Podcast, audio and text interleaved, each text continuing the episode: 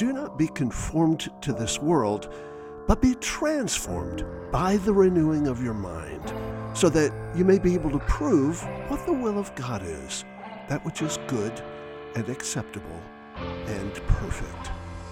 Romans 12 2. This is Resistance and Reformation on the Fight, Laugh, Feast Network. Birmingham, Alabama was a wild and untamed mining town in the heart of the reconstructed South when James Alexander Bryan came to pastor the Third Presbyterian Church there in 1888. When he died in 1941, Birmingham had become a vibrant industrial center. In the years in between, Brother Bryan, as he was affectionately called, won the hearts of generation after generation of her citizens. But he was an unlikely hero for the bustling town, though. For one thing, he was noticeably inept as a pulpiteer. His sermons were often halting, rambling, and inarticulate. Uh, though entirely committed to the authority of the scriptures and the centrality of preaching, he simply was not a skilled orator. He was also a poor administrator. He was notoriously disorganized. And when it came to the niggling details of management, he was often absent minded and forgetful. He never seemed to lose sight, though, of the big picture. Uh, but all the necessary increments just got lost in the shuffle.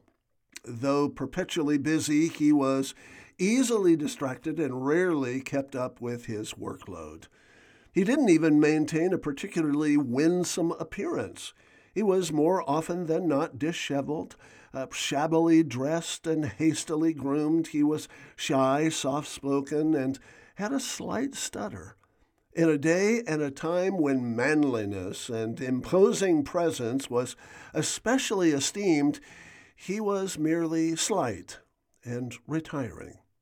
Not surprisingly, during his long tenure as pastor, his church never really grew uh, when he died, membership stood at just under a hundred, right where it was shortly after he arrived in Birmingham a half century earlier. Nevertheless, he was practically a cultural icon in the city. Near the end of his life of service, he was honored by local leaders and dignitaries in a citywide celebration. The president of the city commission said, No man in Birmingham is better known or better loved than Brother Bryan. Uh, there is one man in this city about whom we are all agreed, and he is Brother Bryan. The editor of the city newspaper agreed Brother Bryan is the only man whom we have ever known whose motives have never been questioned. He is the one man for whom we are all unanimous. The city erected a statue of the humble pastor at one of her busiest intersections near downtown. It portrayed him in a posture of prayer and proclaimed him the patron saint of Birmingham. On the occasion of its unveiling, Hugo Black, the United States Supreme Court Justice, asserted this dedication raises our community to its loftiest heights just as Brother Bryan has all these long years of his faithful and selfless service. The statue, let us hope, will inspire those here today, those who know Brother Bryan, and all those who come after to love our neighbors as ourselves, even as he has. When Brother Bryan died, the entire city mourned his passing. Thousands of men, women, and children from every walk of life crowded around the tiny sanctuary and followed the solemn funeral cortege.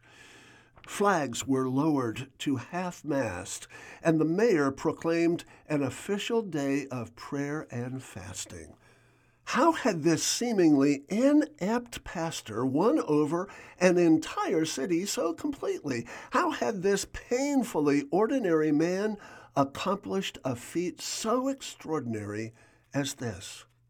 Very simply, Brother Bryan was a common man who proved to be an uncommon example of the Christian mandate of doing justice, loving mercy, and walking humbly before God. Though he violated all the rules of success, church growth, worldly acclaim, and effectiveness, he seemed to incarnate the essence of the faith once and for all delivered unto the saints. He was, as many called him, religion in shoes.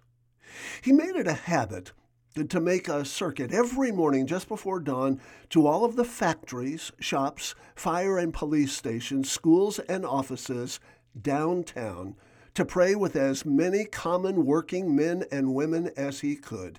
He would simply announce himself, uh, drop to his knees wherever he was, and begin to intercede for each of them.